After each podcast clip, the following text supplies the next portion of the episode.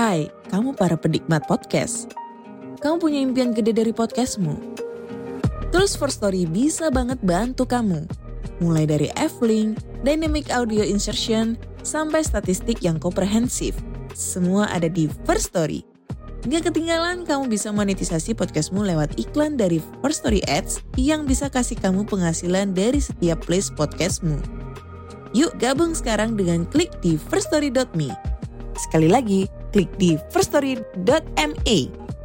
Mari kita bawa mimpi podcastingmu menjadi kenyataan.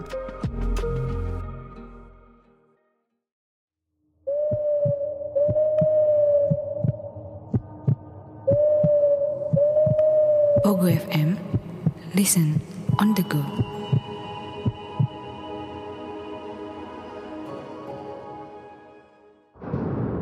Hai, saya Chow Sing Sing. Selamat datang di podcast Horror Night Story. Pasang telinga, buka pikiran, dan biarkan rasa takut merayap di dalam dirimu. Selamat mendengarkan.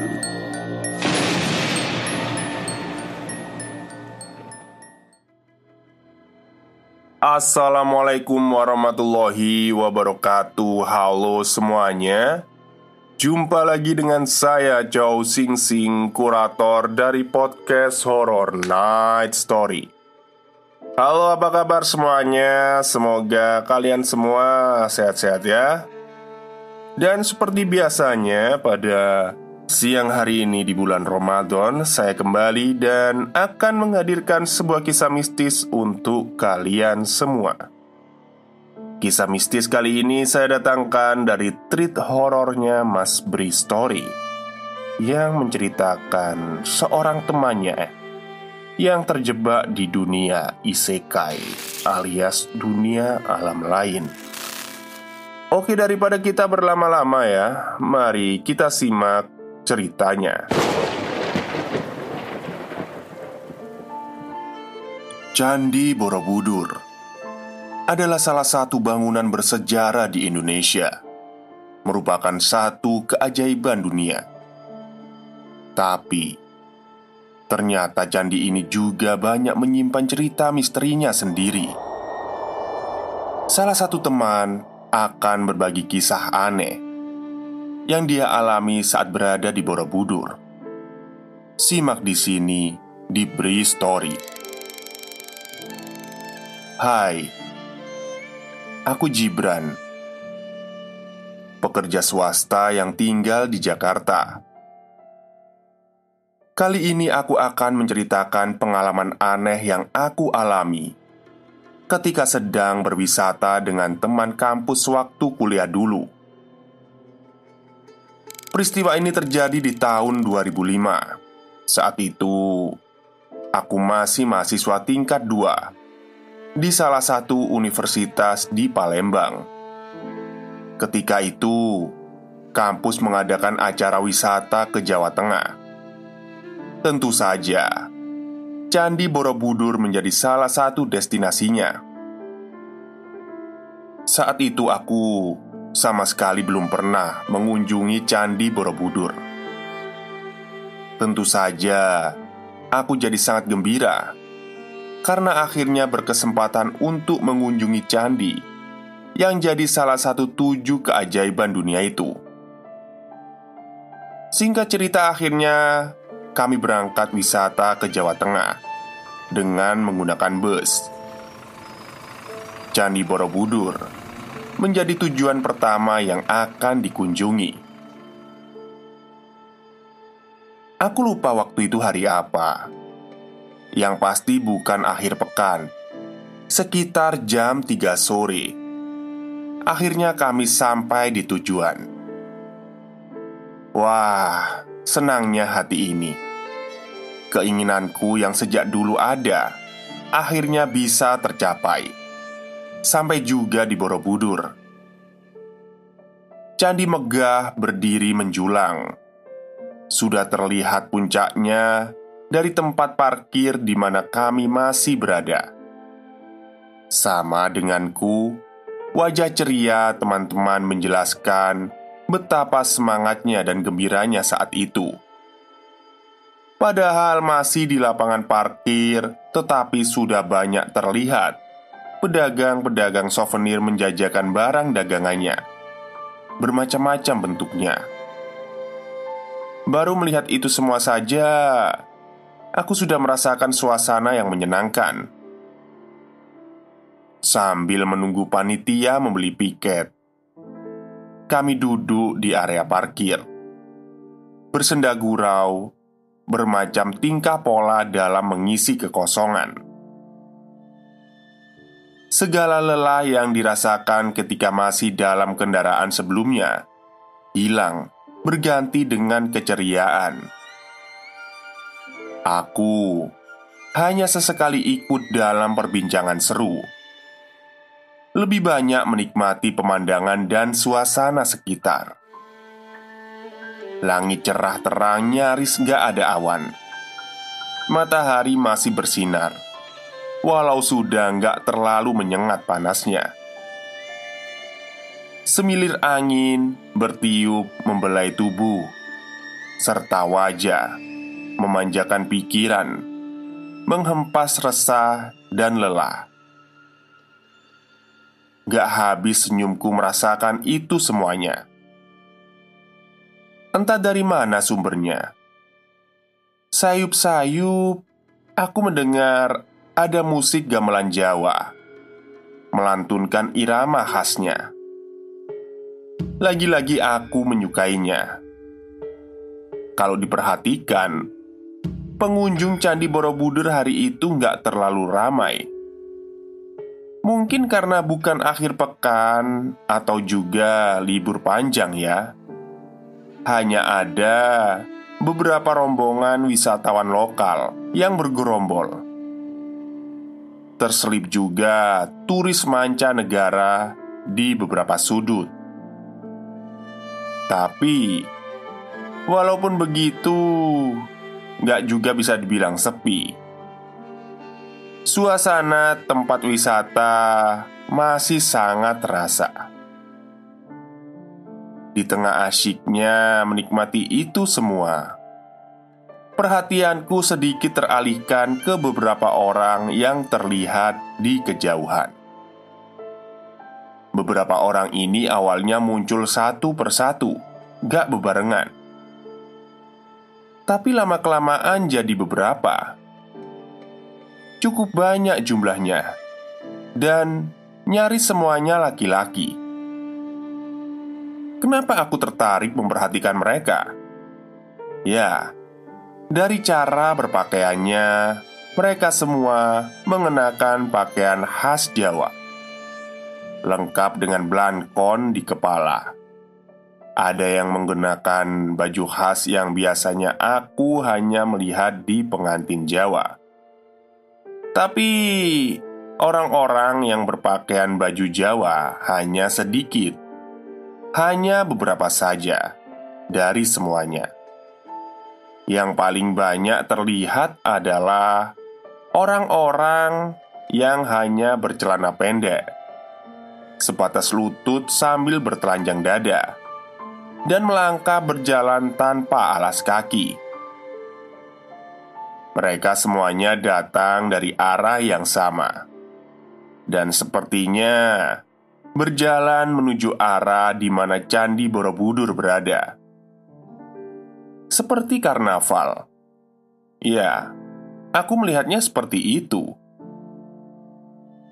Biasanya kalau karnaval akan kelihatan dari pakaian yang dikenakan masih baru dan juga pesertanya memakai rias wajah tebal. Tapi kalau ini enggak. Polos aja. Mereka seperti sedang memakai pakaian yang biasa mereka kenakan sehari-hari. Sepertinya memang seperti itulah cara berpakaiannya. Aku terus memperhatikan rombongan itu. Dari saat datang sampai beberapa dari mereka menghilang terhalang jarak pandang. Aku bertambah yakin kalau tujuannya memang Candi Borobudur. Karena memang mereka berjalan ke arah di mana lokasi candi berada. Nah, yang paling aneh, aku melihat kalau para wisatawan dan orang-orang yang ada di sekitarnya seperti tidak menyadari kehadiran mereka. Acuh saja, biasa.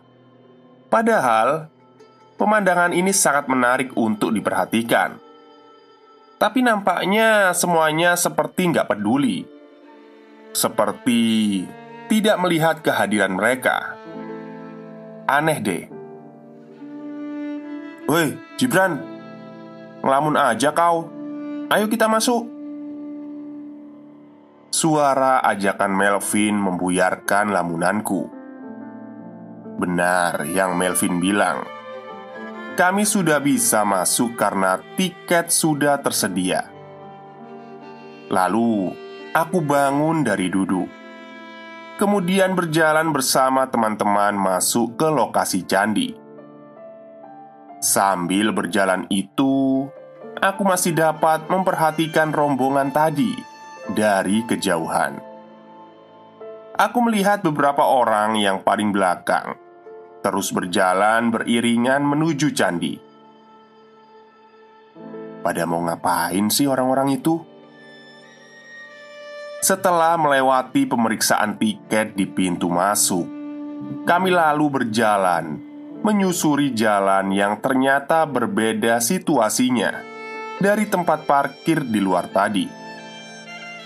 Kali ini lebih ramai, lebih banyak wisatawan. Sambil berjalan, aku sudah bisa melihat Borobudur yang berdiri megah. Puncak stupa yang terlihat dari kejauhan menjadi pemandangan yang sangat indah. Sungguh, merupakan satu peninggalan keajaiban sejarah yang menakjubkan.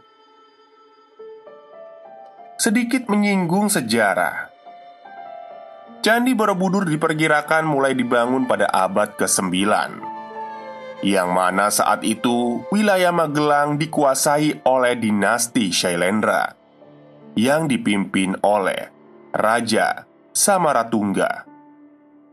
Raja bertitah untuk membangun sebuah pembangunan candi yang kala itu dipimpin oleh seorang arsitek bernama Gunadarma. Tanpa bantuan kecanggihan teknologi masa kini, Gunadarma menggambar candi Borobudur yang luasnya mencapai ratusan meter persegi itu. Dari pembangunan tersebut, Borobudur dapat diselesaikan dalam kurun waktu 50 sampai 70 tahun kemudian. Konon katanya, Guna Dharma sendiri gak sempat melihat hasil akhirnya. Begitulah menurut sejarah yang pernah aku baca. Yang paling menakjubkan katanya, pembangunan Candi Megah ini hanya menggunakan tenaga manusia. Batu-batu sebesar dan sebanyak itu diangkat dan disusun menjadi bangunan tinggi dan besar hanya menggunakan tenaga manusia. Salut aku. Semakin dekat jarak dengan candi, aku semakin takjub tapi sebentar Ke mana orang-orang yang menarik perhatianku tadi? Kok gak terlihat lagi? Padahal Tadi mereka menuju ke tempat yang aku tuju. Berjalan lewat jalan yang aku lewati juga. Jumlah mereka banyak Dengan cara berpakaian yang menarik perhatian. Jadi gak mungkin Kalau di dalam lokasi candi Tiba-tiba gak kelihatan. Menurutku gak mungkin Tapi ya sudahlah Hanya sebatas itu rasa penasaran Selebihnya aku menikmati suasana siang menjelang sore Setibanya kami di lokasi Candi Borobudur kami bercengkrama dengan teman lain. Langit biru cerahnya semakin pekat. Panas hari berkurang seiring bergulirnya sang surya menuju ufuk barat. Wajah ceria wisatawan menjadi pemandangan lainnya. Banyak yang sambil berfoto mengabadikan momen ini, yang tadinya berjalan bersama. Entah di bangunan tingkat berapa, akhirnya aku terpisah dari Melvin dan Kiara. Lalu berjalan sendiri mengelilingi candi sambil terus memperhatikan setiap detailnya. Mulai merasa agak lelah, di bagian timur Borobudur, aku istirahat sejenak. Duduk melemaskan kaki yang mulai agak pegal. Di tempat aku duduk ini, pemandangannya sungguh indah.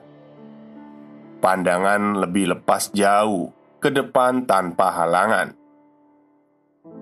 Langitnya sudah nggak seterang saat kami tiba tadi tapi masih dapat menerangi dataran luas yang dikelilingi oleh candi. Akan tetapi, pandanganku terhenti di satu bagian halaman candi yang letaknya sedikit agak ke selatan. Di sana aku melihat pemandangan yang menarik perhatianku. Ada sekelompok orang yang sedang berkumpul Jumlahnya puluhan. Mereka berdiri membentuk barisan dipimpin oleh beberapa orang yang berdiri di depannya. Beberapa orang yang sepertinya sebagai pemimpin yang sedang memberi pengarahan. Dia berpakaian baju Jawa lengkap dengan kain hitam atau belangkonnya. Sedangkan mereka yang berada di depannya, yang jumlahnya jauh lebih banyak, hanya bercelana pendek selutut, dan sebagian juga menggunakan kain terlilit di pinggangnya. Tentu saja tanpa mengenakan alas kaki. Ya, mereka semua adalah orang-orang yang aku lihat di luar tadi, yang berbondong-bondong masuk ke dalam lokasi candi. Aku yakin itu. Hmm, pada ngapain mereka di sana ya? Kataku bertanya sendiri dalam hati.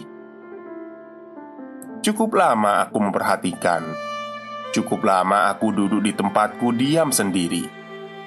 Cukup lama juga sampai akhirnya baru menyadari kalau ada yang aneh di sekitarku. Apa yang aneh? Ternyata Aku nggak melihat ada satu orang pun yang ada di dekatku, alias kosong. Ada yang aneh lagi. Ternyata langit sudah berubah warnanya, berangsur memerah dan semakin memerah, menuju gelap, seperti senja yang datang tiba-tiba. Padahal baru jam setengah lima sore Ah, mungkin akan turun hujan. Pikirku begitu dalam hati. Berdiri dari duduk, aku lalu melangkah menuju bagian candi di sisi lain. Mencoba mencari orang selain aku. Gak ada. Aku gak melihat siapa pun dan gak bertemu siapa-siapa. Aku sudah melihat ke atas dan menengok ke bagian bawah. Tetap gak ada orang sama sekali. Aku mulai merasa ada keanehan di sini. Mulai merasa ketakutan ketika sejauh mata memandang dari tempatku berdiri.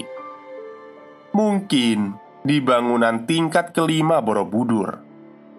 Aku gak melihat ada satu orang pun juga, alias kosong. Mulai panik, aku berjalan agak cepat mengelilingi candi di tingkat lima itu, mencoba untuk mencari manusia lain. Sementara langit semakin gelap, layaknya waktu mendekati malam.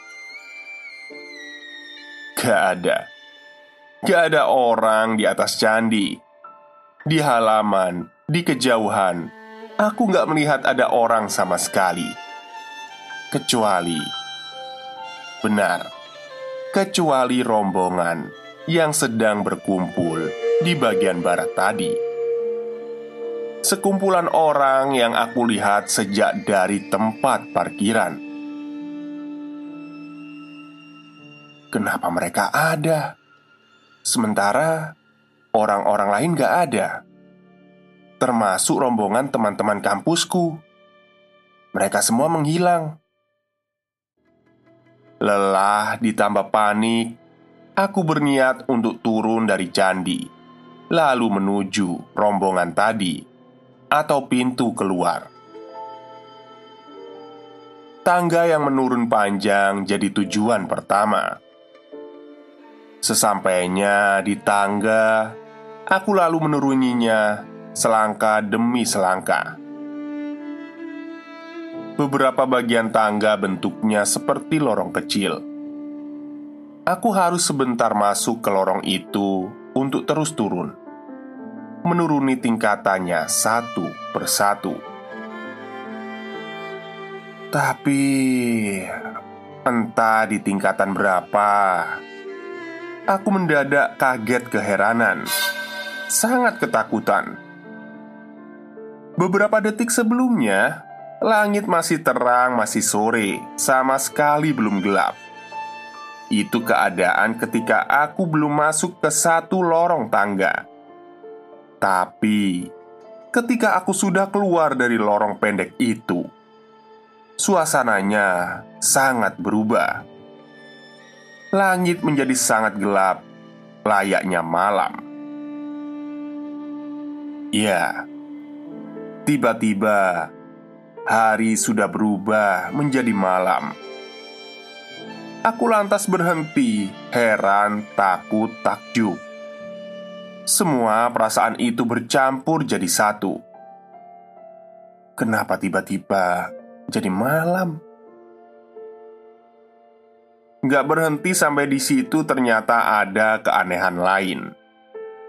Aku yang masih terkaget-kaget karena tiba-tiba hari menjadi gelap.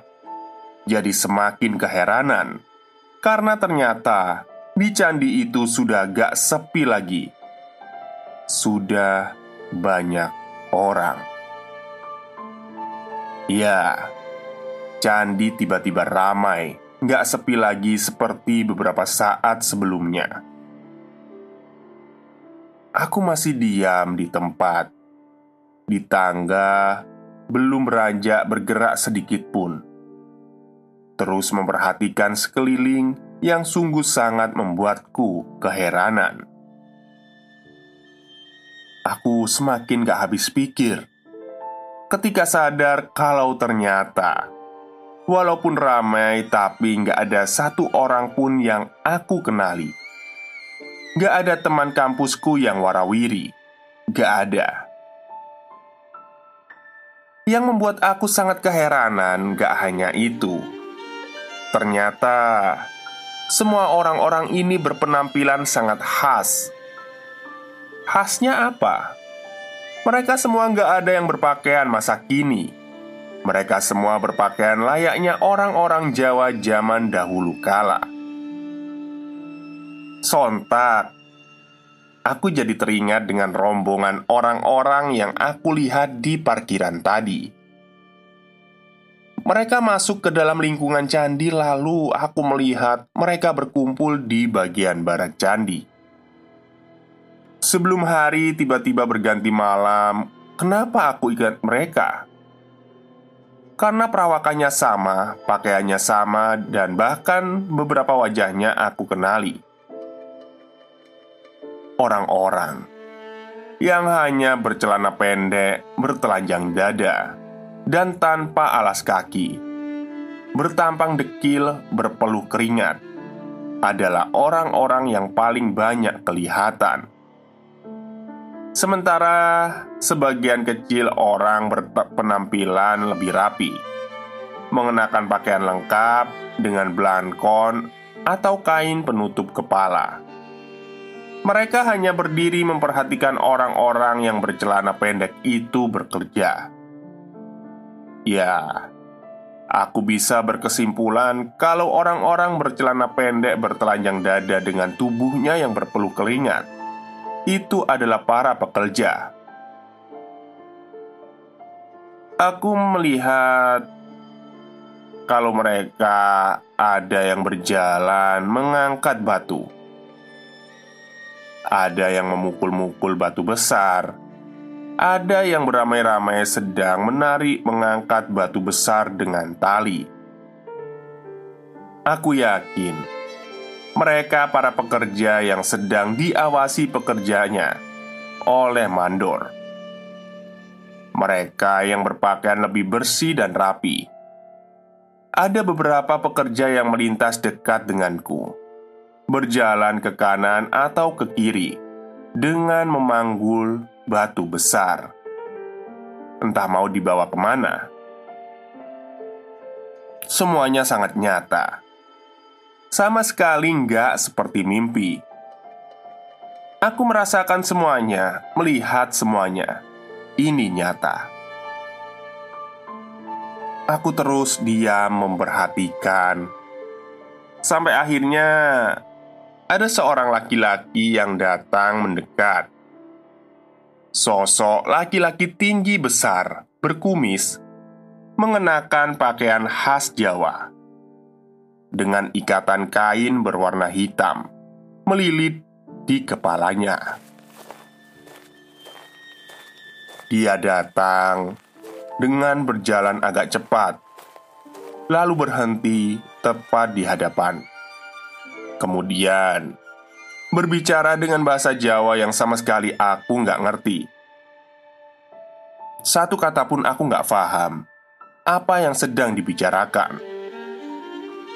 Tapi aku yakin kalau dia bicara menggunakan bahasa Jawa dengan logat kental yang khas. Laki-laki itu terus saja bicara, wajahnya menatap tajam sambil sesekali tangannya menunjuk-nunjuk ke bawah, menunjuk ke tangga bagian bawah. Baiklah, aku mengerti. Sepertinya dia memerintahku untuk turun menuruni tangga, turun dari atas candi. Aku berpikir seperti itu. Aku mengangguk, kemudian menurutinya menuruti perintahnya untuk turun menuruni tangga. Satu persatu anak tangga aku turuni dalam perjalanan menuju bawah, sambil terus memperhatikan sekitar, menyaksikan kesibukan para pekerja yang sedang melakukan pekerjaannya masing-masing. Sebenarnya, apa sih yang sedang mereka lakukan? Nanti Ketika aku sudah sampai di bawah di halaman candi, aku akan mengerti semua. Gak ada rasa takut, gak ada perasaan was-was. Aku hanya merasa aneh dan takjub dengan semua pemandangan ini. Dan akhirnya, ketika aku sudah sampai di bawah, ketika kaki sudah menginjak rerumputan di lahan sekitar candi aku akhirnya melihat semuanya. Berdiri di atas rerumputan yang letaknya di bawah. Beberapa belas meter dari dinding candi terluar. Aku akhirnya bisa melihat dengan jelas. Ternyata aku sedang menyaksikan proses pembangunan megah Candi Borobudur. Yang aku lihat Borobudur baru hanya setengahnya saja berdiri. Hanya bagian bawah sampai tengahnya. Sedangkan bagian atas belum rampung. Itulah mengapa aku melihat banyak pekerja yang mengangkat batu-batu dengan berbagai ukuran Membawanya ke atas untuk diletakkan lalu disusun membentuk bangunan Aku takjub memandang semuanya Orang-orang itu bekerja pada malam gelap, hanya dibantu penerangan dari cahaya api menyala dari benda yang bentuknya seperti obor dengan berbagai macam ukuran. Mereka terus bekerja tanpa kenal lelah dengan kegiatannya masing-masing. Ya, itu tadi ada yang mengangkat batu, ada yang memecah batu, dan ada yang ramai-ramai menarik batu besar dengan tali. Semuanya sangat sibuk. Semua kejadian yang aku alami ini hanya sebentar, sepertinya hanya 30 menit lamanya. Sampai aku tersadar kalau ini bukan tempatku. Aku tersadar kalau sedang tersesat di Borobudur. Aku terus mencari jalan supaya bisa keluar dari sini. Perlahan aku memperhatikan sekitar. Ternyata semuanya gelap. Keramaian hanya ada di sekitar pembangunan candi ini saja. Aku jadi bingung mau ke mana dan harus melangkah. Tapi sebentar, Sambil berusaha menajamkan penglihatan di dalam gelap, aku akhirnya melihat ada jalan setapak. Jalan setapak yang gak jauh di ujungnya ada gerobak kayu yang sedang bergerak menjauh. Aku melihat ada gerobak kayu di kejauhan. Ya sudahlah, aku memutuskan untuk mengikuti gerobak kayu itu saja. Dia pasti menuju ke suatu tempat. Aku terus menyusuri jalan setapak dalam gelap. Lama-kelamaan, aku semakin kesulitan untuk melihatnya. Mata terhalang pekatnya malam yang sama sekali nggak ada penerang. Sial, lambat laun aku kehilangan gerobak yang aku ikuti itu. Sampai akhirnya gerobak kayu itu hilang sama sekali dari pandangan. Meninggalkan aku sendiri di dalam kegelapan. Di sini aku kembali merasa panik. Gak tahu harus melangkah ke mana. Seiring bergulirnya waktu, semakin lama aku semakin capek, lelah, kaki makin berat untuk dibawa melangkah. Badanku lemas, semakin lemas, lalu semuanya menjadi gelap dan sangat gelap. Aku nggak sadarkan diri. Udah sadar mas, udah sadar ini Gibran, Bran, Gibran, bangun kau Aku mendengar suara-suara itu ketika baru saja bangun dari siuman. Pelan-pelan aku membuka mata, akhirnya tersadar kalau ternyata aku sedang terbaring di atas kursi panjang di satu ruangan besar, entah ruangan apa itu. Kalau kamu sudah bisa duduk, duduk, Bray. Ini minum air ini dulu. Melvin lah yang pertama kali aku ingat lalu Dendi, lalu orang-orang dosenku. Lalu ada beberapa orang lagi yang aku nggak kenal, jadi aku terbangun di salah satu ruangan yang ada di sekitar Candi Borobudur. Mereka semua yang berada di ruangan ketika aku bangun ternyata baru saja menemukan aku. Menemukan aku? Ya, Menurut mereka, ternyata aku hilang sejak maghrib tadi. Dicari-cari nggak ketemu, hilang tanpa jejak. Lalu dilakukanlah pencarian, tapi setelah berjam-jam, hasilnya nihil. Aku nggak juga ditemukan. Padahal pencarian sudah dilakukan ke segala sudut lingkungan candi. Tapi syukurlah aku akhirnya ditemukan juga pada jam 12 tengah malam oleh salah satu penjaga candi. Ketika ditemukan aku sedang gak sadarkan diri. Di bawah salah satu pohon besar di sisi barat Candi Borobudur. Selama lebih dari enam jam Aku menghilang tanpa jejak. Padahal Aku sangat yakin kalau hanya setengah jam saja Aku tersesat melihat pembangunan candi Walau cuma sebentar saja Sungguh pengalaman yang seru. Hai, balik lagi ke gue Bri. Sekian cerita malam ini. Sampai jumpa minggu depan. Tetap jaga kesehatan supaya bisa terus merinding bareng. Matt Bobo, semoga mimpi indah. Salam Bri.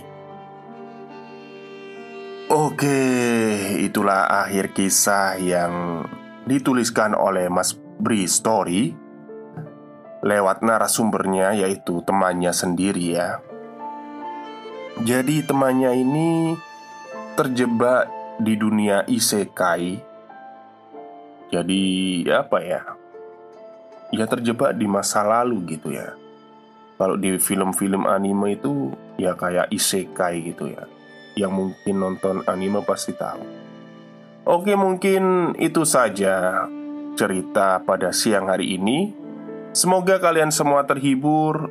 Wassalamualaikum warahmatullahi wabarakatuh.